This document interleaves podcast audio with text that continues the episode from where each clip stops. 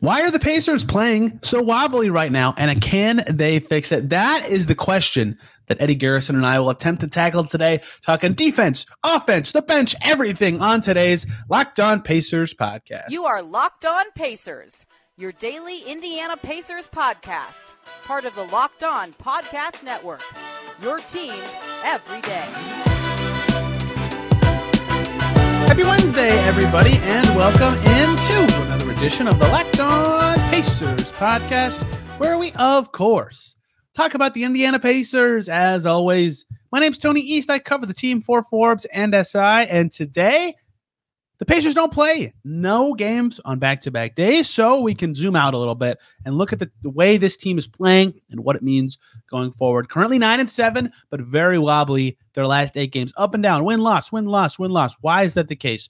Why can't this team find some consistency? What is preventing them from being a little bit better? And can they actually do those things that they need to do to get there? Well, Eddie Garrison from the Pacers Radio Network and 1075 The Fan is going to join us to tackle that. We talk some defense, we talk some offense and some turnovers. We talk about the new look bench group not playing so well and tons more, including stuff that is going well because the Pacers are still, in fact, over 500 and not a terrible team, despite some crummy play recently. We get into all that and more with Eddie Garrison today. Let's just hop right in. He's back. You've heard him here many times. He's producing those radio broadcasts you hear all the time. It's Eddie Garrison from the Pacers Radio Network and 1075 The Fan. And we got to talk about a team that cannot win two in a row or lose two in a row right now. The Indiana Pacers, who just wobbly lost to the Blazers to go two and three in an important five game stretch. Eddie, I was on a show you usually produce today with Jake Query yeah. and Jimmy Cook.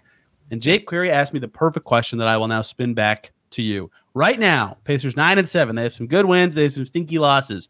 Are you glass half full with this team or glass half empty going forward? I will say glass half empty because when you listen to Rick Carlisle talk before the start of the season, uh, whether that was on with uh, Corey or not Corey, but uh, the wake up call with Kevin and Andy Sweeney um, on the fan or media availability leading up to the season and throughout the course of the regular season thus far is that he talked about how important the start of the season was because of how much lighter their schedule was in terms of uh, competition to start the year compared to the second half where it gets extremely tough. So to me, if we're if the Pacers are hanging around that 500 mark now, what's it look like post All Star break when they're facing like Boston, Milwaukee, Philly, and all these other top teams in the East and Western Conference. Um, what's it going to look like then? And if they're 500 now, I can only imagine how they're going to look later in the season. You can also make the argument that they're still somewhat adjusting to this new defensive scheme and strategy they roll out every single night. And hopefully by that time, then they've got this all figured out and they're clicking on that side of the court, for lack of a better phrasing. Yeah. So when I did my preseason predictions for the record, I had I had them at nine wins right now, and I had them finishing with forty. So they're at what I thought they would be. It's the way they've done it is the reason that that question of half full or half empty even exists. Because I predicted a win over Charlotte and Chicago and Portland, and they lost all three of those. But then they win in Philly. They beat Giannis for the second time in a half decade, basically, right? So it's like mm-hmm. hard to get a feel for who they really are, especially because, as Justin Dopirak wrote in his or asked a lot about last night, it's win loss, win loss, win loss, win loss. Like this whole month, outside of beating Utah, San Antonio back to back, they cannot string together wins or losses to their credit a little bit. So when, Jake asked me the question, I also tipped towards half empty, just because of a tonal change we got last night in the presser. Right, you can lose a couple close games at home during the season, like it's the NBA Shooting mm-hmm. comes and goes. Last year, I cited this on this show yesterday and on and with Jake and Jimmy. They won in, in LA, a game they had no business winning, right? They won in Golden State when Nembhard went completely bananas, right? Mm-hmm. Those kind like it happens. It the upsets on the road happen. So one or two times, yeah, okay. Four times in your first 16 games, in games you feel like you should win. So if you lo- if it was just let's just pick two, right? Just Charlotte, Portland, right? One, they would have 11 wins, but two, that mm-hmm. kind of go, okay, eh, we gave away a few, but we feel good about the wins we've stacked up. When it's four, that's when frustration really kicks in, and it doesn't become about the fact that it happened. It's like, what are we doing wrong? Why can't we win these games that we should be winning? And you think, I think you could sense a little tonal shift from some of the players last night that, like, hey, this is kind of concerning that we're not getting up for all these games and winning games that we should win. And some of that is just twice, I think you could say. Orlando for sure, although Mhm. Orlando's good. And then last night, where it was just like they looked soulless. They didn't look like themselves in a way that was, I think, significant. Whereas like the Chicago game, they just played bad. That one I've kind of just been like, eh, whatever. Like that happens sometimes. But those, those two soulless performances, it's like, why? How did that possibly happen to these guys? So their wins are really good. Like I think this team can be good. They could go into Miami and win one of these, and then steer the ship back, and everyone goes, "What were we even talking about? Why were we thinking about this team like this?" But I think they might have just had a wake up call, which maybe that's a good thing for them. But the fact that this has happened four times now in 16 games Mhm. is, is really interesting to me in a way that's making me think just like what like you just said what can this team be if they struggled at times in this early stretch Yeah, like and another part of it too. Outside of that Chicago game, it's been the same problem. The other three, it's not being able to get stops, and the other team is obviously getting stops, and it comes down to just being able to execute down in crunch time. And I texted you this last night. I was just not pleased with the way the last couple minutes were handled. You had Tyrese, who had 20 in the first half. He's what scored 12 in the second half, and I think majority of that was in the fourth quarter because he only got three points in the third, and that was the very first possession of the third quarter. Start the second half for the Pacers. Um, but I just felt like the offense needed to go through him, and it, it felt like times he was deflecting or pushing away to try to get Andrew Nembhard involved or uh, to, to try to get Mathurin involved when he was on the floor. And then I think it was Bruce Brown and Nesmith had a couple shots in there too. But it's like you're paying Tyrese starting next year that big contract to be your franchise player. Your franchise player has to make plays down at the end of the game. He's done that so far, and he's been terrific throughout the course of the season. I thought last night was like the first time where I felt like he tried to defer instead of take over. he had nine assists and i'm like what was he thinking Oh, game. yeah it, so the mcconnell stretch late in the third i was a little more okay with it because he was just out there as like a threat and they needed mcconnell's energy so bad so Mhm. bad and that got them back in the lead i actually thought they might go back to it in the fourth and i don't want to spend too much time just on the portland game because they lost to toronto in a similar fashion and orlando they got their butts kicked. But yeah that was weird. And i've made the case a, a few times that i know he'll never he will never think this way and it's a good thing because the way tyrese haliburton is wired is important to him being good. But there's just like five games a season where it's just like just be selfish. Mm-hmm. Just shoot. And i get why he doesn't and that's part of what makes him so great. But it also last night and at times got in their way uh, and it most of their losses that have been these one point losses in fact the toronto one sure assuredly and the charlotte one with the, before bridges was back their defense was woeful but the chicago one and last night two nights ago for you guys listening their offense stalling is weird, right? They've only been under 124 times, which is first of all just insane to say out loud. That 12 of their 16 games have scored 120 points. Had they hit 120 against Chicago or Portland, they win both of them, right? 112 was Chicago's number, 114 was Portland's. In both of those games, they shot it poorly. Turnovers were killer against the Blazers. So that's kind of where I feel like the soulless part I said comes in is just when they some of it is based on their defense, right? They try to run, and when they're pulling the ball out of the net a lot because they can't string together stops, they can't run. But they never had, you know, you were there. Like they had a couple chances to go up five, six, seven against Portland. They had open threes. They just missed them. They never got the momentum, sucked the crowd back into the game shot. They turned it over at untimely moments.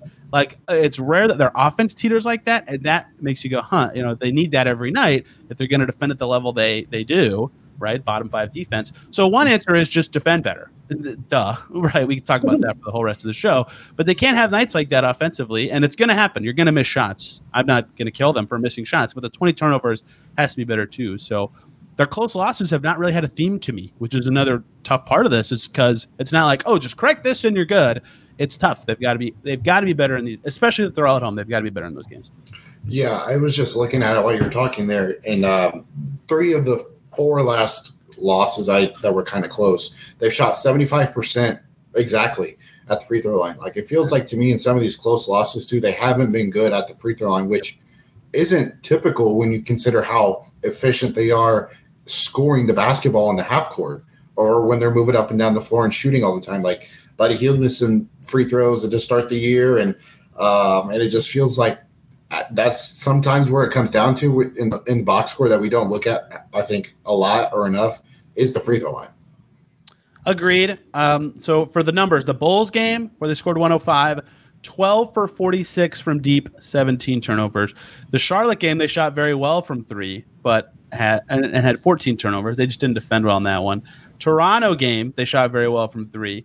Uh, and only had six turnovers, but they didn't defend in that one. And then last night was the offensive one, eight for 33 from deep with 20 turnovers. And for reference, they are one and four in their five highest turnover games this season. So taking care of the ball, and of course they get a lot of open threes, actually making them. Like as a consequence of being a high volume shooting team, they're going to have some games like this. It's just mm-hmm. been really unfortunate for them, and against two crummy opponents they should have beat, they've happened. We know they can play better, but they haven't. Hey guys, short little break so I could talk to you about the lovely people over at eBay Motors, our partner who has teamed up with Locked On Fantasy Basketball host Josh Lloyd to bring you some of the best fantasy picks each week, all season long. Whether you're prepping for a daily draft, scouting the waiver wire every week, we're going to provide you with players that are guaranteed to fit on your roster. So let's see who Josh has picked out for us on this week's eBay Guaranteed Fit Fantasy Picks of the Week. And how about a guy who a lot of people know locally and who had a nice game against the Pacers this week, Jaden Ivey his level of play has improved for the Pistons since joining their starting lineup, and that team is going nowhere. Surely they'll continue to invest in the young player like Ivey, Purdue, standout, played very well against the Pacers this week. Other names on Josh's list Scoot Henderson, who just had a nice game against the Pacers, Saddiq Bey, Gordon Hayward, and Al Horford. Josh Lloyd from Locked On Fantasy Basketball is going to help you win your fantasy championship while eBay Motors knows a championship team is about each player being a perfect fit. And that is the same with your vehicle. Think about your dream ride as a kid or a memory you have with a car you loved. I'll never forget my first car going to the scrapyard to fix the hood after I had to. Uh, and got to keep it running. You got to upgrade when you want to. And with over 122 million parts for your number one ride or die, you can make sure your ride stays running smoothly at eBay Motors. Brake kits, LED headlights, roof rack, bumpers, whatever your baby needs, eBay Motors has it. And with eBay's guaranteed fit, it is guaranteed to fit your ride the first time or your money back. Plus, at those prices, you're burning rubber, not cash. So keep your ride or die alive at ebaymotors.com. eBay guaranteed fit only available to US customers, eligible items only, exclusions apply. There's another thing that I think has been really interesting in their recent games in this recent five game stretch because I actually think the individuals involved have done pretty well. In Atlanta, they changed it up. The starters switched Obi to the bench, Nesmith to the bench in came Buddy. What did I just say? I said the same players. Um, Obi to the bench, Nesmith to the starters, Mathurin to the bench, Hield to the starters, and Hield's been awesome as a scorer mm-hmm. at least since doing that. Nesmith got hurt, sounds a little tougher. Obi has made like it feels like every shot he's taken since then, and Mathurin had a good game in Atlanta and defended really well against Detroit, but has been teetering. So it helped more players than it didn't, but I feel like their bench, which was so crucial for them early in the season, their bench was defending really well. Felt like they were making a lot of shots. That was helping them win the non Tyrese Haliburton minutes. It feels like their bench has been less impactful in these recent games. And I'm mostly thinking about the lineups where it is heavier, like three or four of them. Uh, and that has been something that's really kind of it feels weird to call this a slump, right? It's not like mm-hmm. they're like lost three in a row or lost five of six or something, but in this stretch where it feels like they're not playing as well as they can, I think their bench not playing as well has been really interesting. Yeah, and I wonder if part of it is uh, it starts defensively. Like if these guys are trying to put so much effort on the defensive end that it's kind of like you know block uh, messing up their mind offensively. Because I think the switches of moving Nesmith and Buddy into the starting lineup hurt the offense in terms of the bench because Obi's not a creator. Obi needs somebody to create for him. So that's why he plays better, in my opinion, with Tyrese in comparison to Andrew Nembhard. Whereas you can pair Nembhard and Mathurin together. I think those two can comp- complement each other well because Mathurin can bring the ball up the floor. He can handle the basketball. He's been a little bit better at that this year. Uh, he gets to the rim and he doesn't need someone to facilitate the offense to him. Whereas you need that with Obi. And if and if Nembhard's not really doing that, or McConnell's not really doing that, um, then it's going to be hard for Obi to get involved with that second unit, which brings down the offense. Because I don't think you're expecting a lot offensively from Jalen Smith or Isaiah Jackson, whomever is getting the minutes that night because of possibly Turner being out or in foul trouble. So then you rely so heavily on Nembhard and Mathurin to be your two leading scorers off the bench. And if you're relying more on Nembhard to be an offensive player, I don't know how well that's going to look because I think he's such a great floor general and a game manager rather than just being a score first point guard.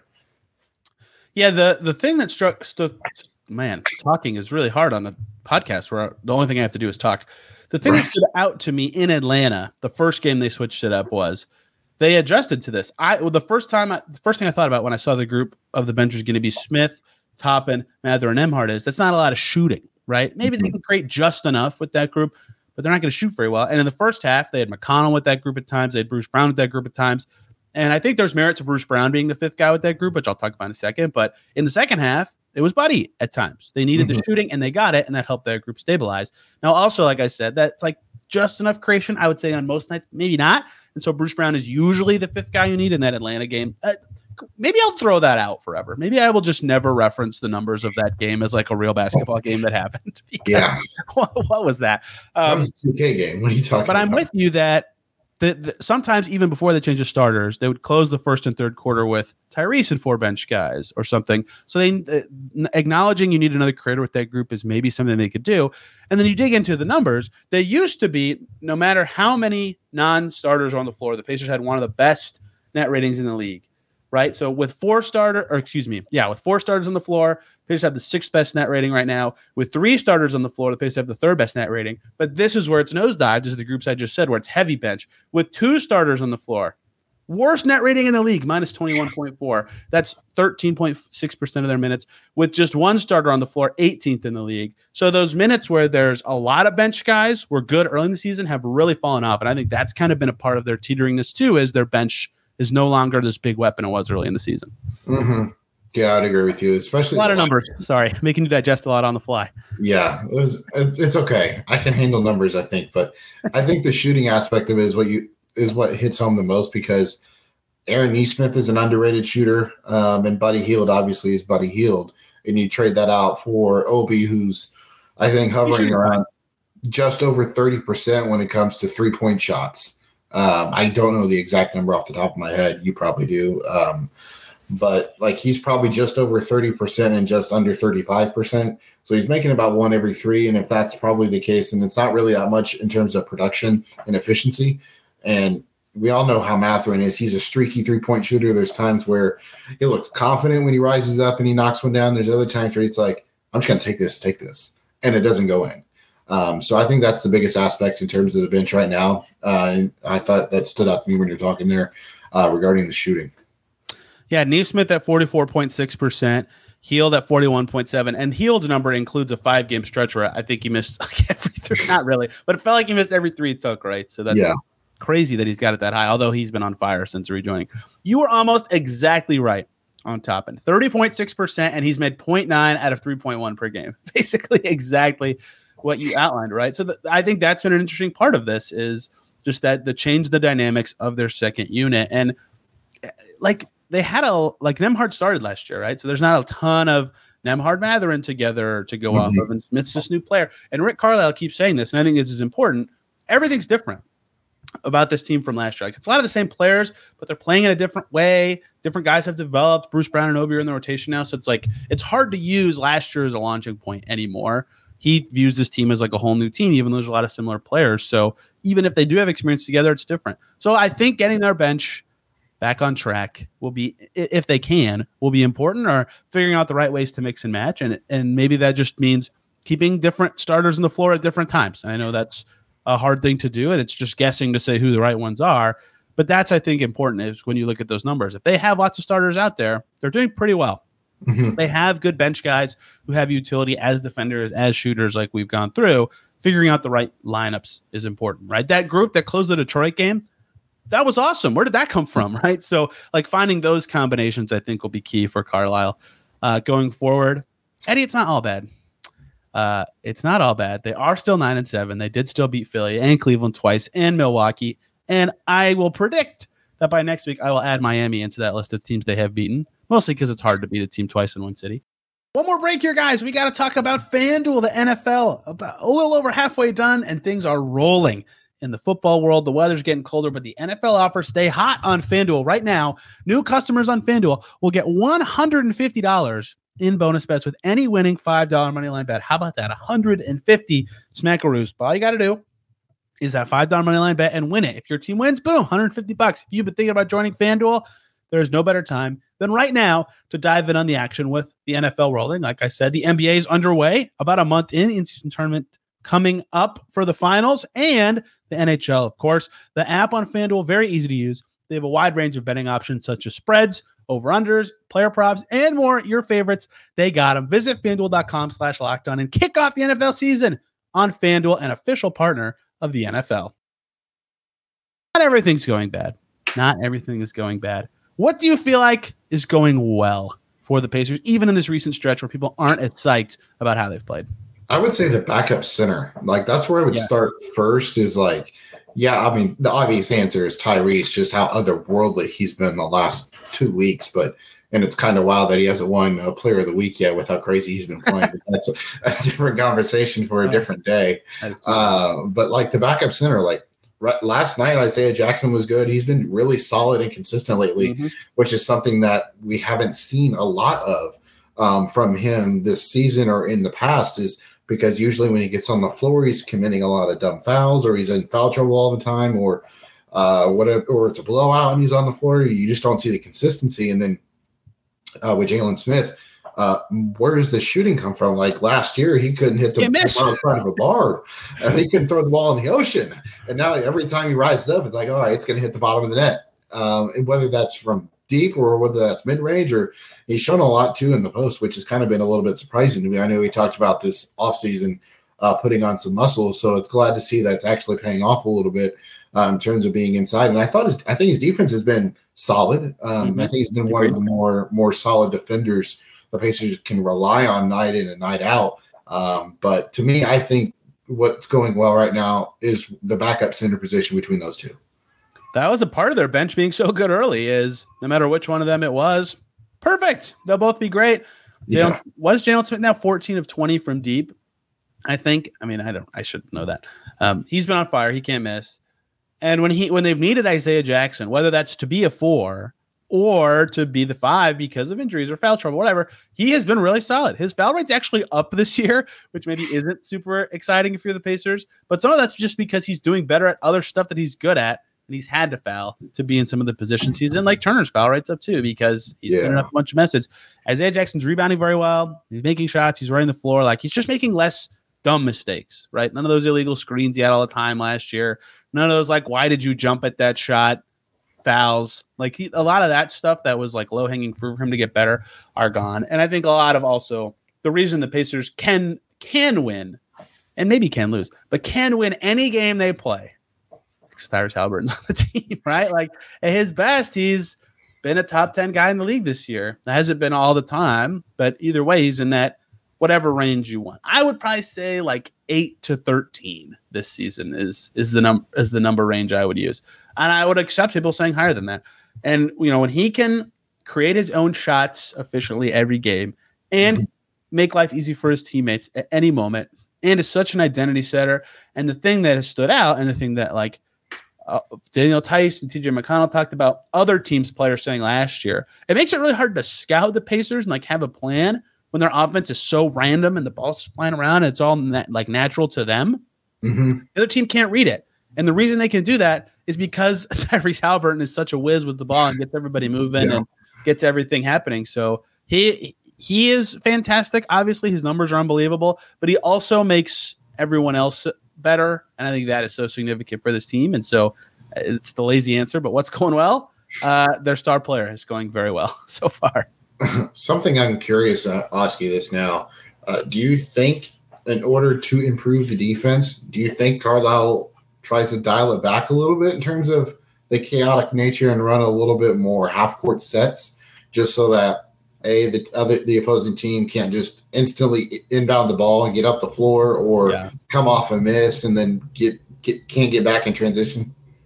Yeah, they've talked about how p- part of the reason it's challenging to defend is because of the way they play offense, right? And so mm-hmm. that relationship exists. It's also tiring to play fast, right? Like for 48 minutes. So m- maybe I would they're they're playing okay in the half court. Like when they get slowed down this year, it's not like a death sentence like it was last year. Remember that Heat game? They play the Heat this week, so perfect time to bring this up. In Gainbridge last December, what was the final score? Like 86, 82 or something, right? Like mm-hmm. the Pacers could not win that type of game last year. And I think they would have a chance in it this year. It wouldn't be the prettiest thing, but they would look better. They've had games where the slowed down game was not a death sentence for them. So if they get a little better in the half court stuff, and I'll remember at the draft lottery talking to Tyrese Haliburton about the playoffs, right? He wants to be there.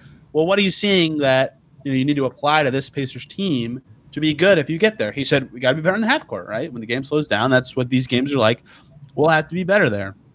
So they know it, right? They have had games where it's looked okay in those settings. I think in Philly was the standout one to me, but Milwaukee, their half court offense was pretty solid. Cleveland, uh, the home game, the in-season tournament game. But th- if they can make that a more consistent, then I think that would allow them to do what you just said of dialing it back a little bit. But also their defensive scheme is pretty aggressive, right? They try to defend pick mm-hmm. and rolls with two guys and not use a third if they don't have to, which sounds conservative, but it's like it requires more rotation. It's two guys on the ball. They're trying to fight through screens as often as they can, right? They do, it, it, calling it aggressive is the wrong word. I think aggressive is is a poorly used NBA word, and I just used it like hundred times. But their their defensive scheme is not conservative, right? So that is mm-hmm. also part of this is is maybe changing it a little bit, but I don't know if they need to change their scheme. I think it's just hard to play the way they want to play defensively, given the way they play offensively. Yeah, yeah, I would agree with that because I feel like they're running so fast offensively that it kind of puts their defense in a compromised position half the time, to where they can't get back to get set uh, and to get ready so the other team's just getting easy shots near the basket or in the lane because points in the paint's the real problem right now defensively. Is that even like last night um, with on Monday night with Jerami Grant in the fourth quarter, like they just gave him ball on the left wing or the right wing at the elbow. He backed down whomever it was. It was Nesmith or if it was uh, Bruce Brown, fadeaway jump shot right there at the free throw line every time, and they just couldn't stop. They couldn't. They've always struggled with those big weight. Like last night was interesting because I don't think Portland's actual points in the paint number was super high, but their points like one step out of the paint number had to be insanely high because Brogdon and Grant were hitting a bunch of those and they were getting open or at least a look they liked like every time. Mm-hmm. In theory, if you're like a numbers idiot like me, you're going to be like, heck yeah, they forced him into tough eight footers all night. But like Grant and Brogdon are okay with that and they made a bunch of them for a reason. So it's just hard.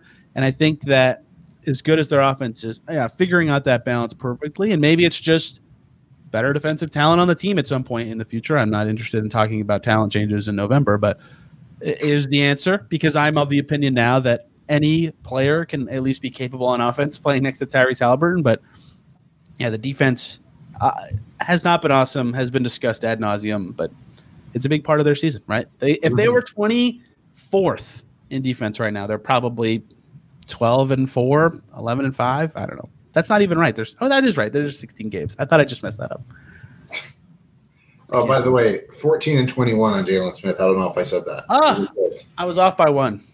Yeah. That's still crazy. Yeah. Wow. Do you know how many per game shots it takes to be on the league leaders? Like, is he is he first in the NBA in three point percentage right now? It's what's it got to be? It's got to be like two or three, right? I was gonna say it's probably higher than what he's taking, which is not even two a game. But the hell, yeah, it's changed dramatically from last year when Jalen Smith took threes. I was like, oh, that's not that's not what the Pacers wanted. To like, oh, hey, all right, they got an open three for Jalen Smith. Good yeah. what a flip. Um, so yeah, a lot going on with this team. I think they're like it's weird that the fan like they changed their expectations because they played so well. Having these good wins and having a good start made fans get to the point of like this these port this Portland loss and Toronto last week. Like fans are disappointed at, mm-hmm. at their mm-hmm. current record, even though it's preseason about what people expected them to be at. And that's credit to them for playing that well. But it is interesting that you know, I, am doing it too, talking about the stuff they're doing poorly instead of like, hey, they're nine and seven. That's kind of right. nice after an interesting stretch. So this the point I put on the YouTube graphics is can they get out of this funk? They're not in a funk, right? They're not playing. like I said earlier, they haven't. They're on a losing streak. They haven't lost three in a row. They haven't lost like five of six or something. But it does feel like they're playing worse than they could be at their best or should be. What do you think it'll take for them to be playing the way that at least people are thinking they can on a nightly basis right now?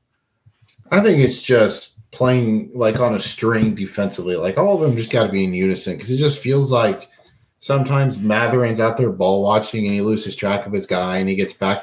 Someone cuts on the back door behind him, and or there's times where they may ask for a double and he doesn't go double or somebody else doesn't go double. It's just it's just like the simple things. It seems to me like on ball pressure is fine, but as soon as they get inside the three point line, it becomes very, very soft and it's much different. It's not as up in your face at all like it is when they're on the outside and understand they're trying to run people off the three point line and trying to fun, pl- funnel players to Myles to get to alter shots or make life hell in the pain for guys to try and get a shot over him. But right now, it's just not working out. Um, but I think eventually they'll get it right. I think it's just a lot of adaptation to like we've talked about already. You're trying to work in Bruce Brown to the offense a little bit too. You're trying to work with him defensively, and all these guys. You've changed the lineup now after you know nearly a dozen games.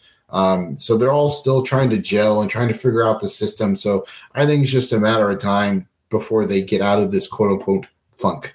Yeah, that's the wrong that's the wrong word, but it's on the graphic, so now I have to say it like a hundred times. Yeah. Yeah, look, I mean, for the for the rest of the season, I think the answer to that question is going to be just defend better. Like it's yeah, you're you are a lot more specific with it, which is is good. And the, yeah, they're trying to give up to some to some extent. Like what did Portland take last night? 23s. I have their game log in front of me. I should know this. Like that's great. The Pacers are thrilled with that. Uh, 18. Detroit also took 18 threes, right? Orlando took 20. They're actually doing a good job forcing the shots they want. It's just Mhm. guys are making them because it's an open lane to the rim or the rotation's off or something. So they've got to be better on that end. And I think that's going to be a theme all year. And maybe it's talent, uh, whatever. It doesn't matter. That maybe that's changed thing at some point, but getting better on D, I think will help. And then like the stuff I said earlier, I mean, this is the the not the shooting is non-controllable to me. Like they're NBA players, they'll just miss some nights, but they can't have they can't have these big turnover games, right? Like Mhm. they're so offensively gifted that, that they're scoring, you know, 120 plus all but four times this season. If they reach 132, they have not lost this season. That's a high number. That's insane. Um, if they had just held on against Toronto and not, you know, had the worst last three minutes they've had all season, the magic number would be 126, where every time they hit 126 or more, they win. And they can do that. They've done that more than half of their games this year. So I think that just controlling the turnovers is another thing for me. I don't if they shoot bad, they shoot bad, whatever. They did that against Portland, but if they turned it over, let's make up a number.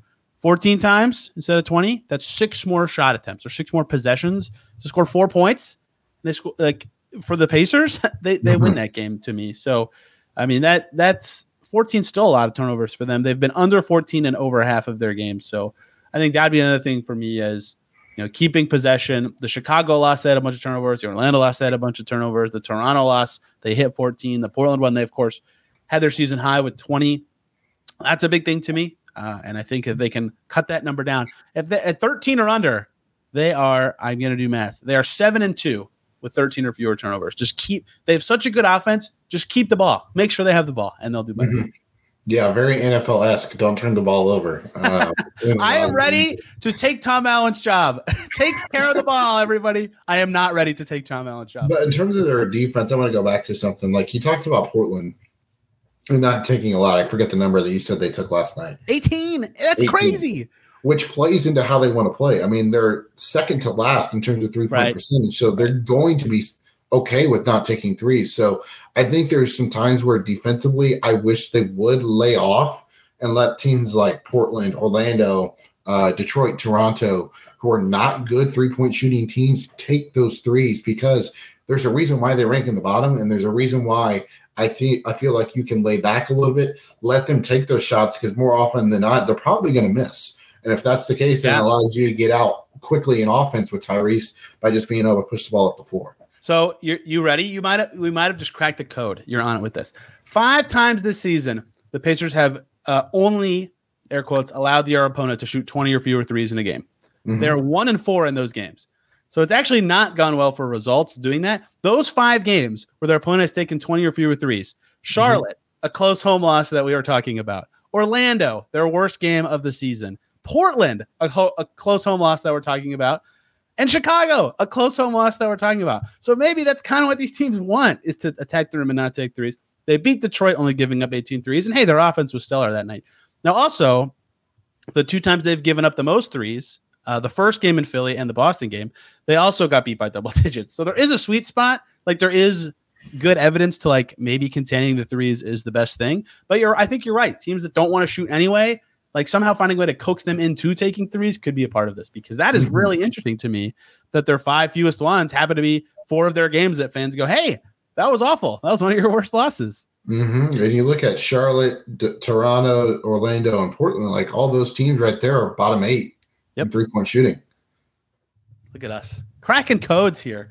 I just gave you some something to write about or ask Rick Carlisle, so you're welcome. Well, I actually, th- yeah. So I actually think that because they have Myles Turner, like their strategy of trying to prevent threes is smart, like given their personnel. But Mhm. at its at its core, like we just said, there it like you don't want teams to take threes. It's like taking the right threes. I think the Celtics were trying a team that tried to limit threes for a long time under Stevens and Udoka, and even I think a little bit Mazzulla. But they were trying to like prevent corner threes, and they were like okay with above the break threes, for example. I'd have to go back and read it. Someone wrote a really good article on it a couple years ago. And so maybe it's the type of threes, maybe it's the player, and like sometimes you might just lose because some random guy gets hot from deep, as Mhm. IU basketball has seen all season.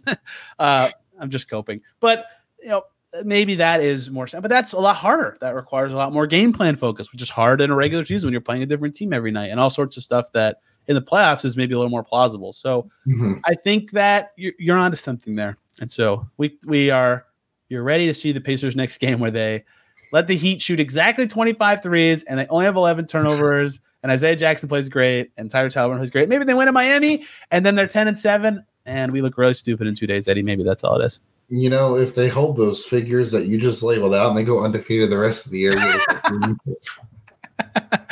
yeah, yeah, if they yeah. that is definitely possible. We'll see. Uh in Miami last year got right around Christmas, one of their most fun wins of the season. That was Tyrese Haliburton's FU game right after Wally's comments. So looking forward to seeing how they do in those two games before they come back home. he had what 43 in that game, right? 43. The weird, like, what is Kyle Lowry and Tyler Herro doing for one millisecond, right? They they barely had a moment where they didn't communicate right, and he just drove the three right in their eyes. That was, Yeah. that was quite the moment. And Oh, that was what happened to the Pacers a lot against Portland. Is like those like small little double was just too late. They couldn't recover to the other guy. Um, I don't need to keep rambling on the Portland game. Eddie, do you like the in-season tournament? By the way, tonight is is the end, so tomorrow we'll know who they play. Um, I will have a better answer for you when the tournament is over. Um, I'm interested to see like Fair. Does Boston try to go out tonight on Tuesday and run up the score to improve that Oh, point? difference? please do. like I know there are, are teams that have done that, like Brooklyn, for example. They did that in their last in-season tournament game. Uh, one of their coaches on the sideline, I can't remember who it was, was yelling at the players to shoot the ball. It was in the final seconds of the fourth quarter against, I think, Chicago or somebody. I can't remember who's in their group, but may have been Toronto. Um, but they were like, shoot the ball and like run up the score or whatever. And they're like in-season tournament game. So it's just very fascinating to see how these games are uh, played. And then, like, are these more beneficial for like Orlando? Are these more beneficial for Indiana? Teams that you know are trying to get to the postseason compared to like Boston, Cleveland, Miami, uh, New York, because all these teams are in the playoffs regularly, so they could care less if they make it or not. It's just extra game, extra games that they don't have to worry about, the extra added stress games they don't have to worry about, um, and they can just go out and play basketball every single night. Yep. By the time you're listening to this, uh, we you will know who the Pacers play and when in their first round game. I'm an in-season tournament fan, except for the courts, but only one more. One more of those. Have you seen a good court? I like Toronto's. Theirs is the black one with the gray in the middle. Uh, that might be that might be it. Phoenix had a good one that looked like a natural. It was like a tan. Yeah, Cleveland did natural as well, but Cleveland Cleveland right now uh, is having different court issues. I don't know if you saw Drew Smith like hurting his ACL because their court's elevated and he like landed weird coming. Oh, I saw elevator. that. Yeah, so they don't they don't get any benefit from me right now, but but I I yeah they're the tan one. Uh, Phoenix's I liked. I st- I thought New York's was gonna stink. Their orange one, but it wasn't as bad as I thought. I only hate the Mm-hmm. Reds. You can't see the ball, but whatever. Not worth getting. Yeah, the Washington court. The Philly court looked like it should have been in Washington because like it was like the Wizards colors, but we're in. I'm like they're in Philly, aren't they? This is what people care about. But Tuesday night, which was last night for you listening, was the last group stage night, and then the quarterfinals. The last time you'll see the courts. I don't even actually know if they'll be there for the quarterfinals. Whatever, doesn't matter. We'll see if they return next year. Eddie, thank you so much for the time talking about the wobbly as it stands Indiana Pacers. Where can people follow you and your not wobbly coverage of all of Indiana sports teams and your help with all the radio broadcasts for said teams? So, as on the YouTube graphic, you can see it's at Eddie Garrison underscore. But those of you that listen podcast platform, I am on X slash Twitter slash Twix at Eddie Garrison underscore. Twix, I like that. Eddie, uh, E-D-D-I-E, Garrison, G-A-R-R-I-S-O-N with the underscore. And Tony, I'm just glad I made it through this podcast with your owl staring at me in the background. I feel like he's been like just gazing into my soul the entire time. There's a second owl. Oh, it's on the other side. I just swiveled the wrong way in my chair, but he's lower, so you can't see. Oh, the camera fell. Oh, That's no. cool. Nice One forehead. there below my Yeah. shoulder, you can see the top of his head. Oh, I can, yeah. The NBA made these. For those who aren't on YouTube, the NBA made these owls on their website. They were selling one year for every team, and they were getting rid of them because no one was buying them. So I got, I bought both of those for a combined three dollars plus shipping. Is that a Pacers one right there? The one you see very easily is the Denver Nuggets. He's That's holding. what I thought. That's He's what I was holding gold, and he's got a little axe in his other hand. And then the Oh, other one you see, funnily enough, I bought these like four years ago. It was last year's finals. That one's the Miami Heat. So he's got Ah, sunglasses on, and the basketball's on fire. nice. So I, I I've seen I think an Orlando Magic one floating around like eBay and Etsy. So I've thought about getting a third one because they're hilarious, but I've never seen any of the rest of the team since that sale day. Riveting stuff for the listeners who can't actually see anything here. Tomorrow, uh, Pacers play the Heat, and Kalen Cooper is going to join us, and we're going to talk about all 16 players through 16 games. And by that, I mean 15 players have played, so Rick Carlisle will be our 16th player. Some early season analysis on everybody, but we're going to limit ourselves to 150 seconds per player.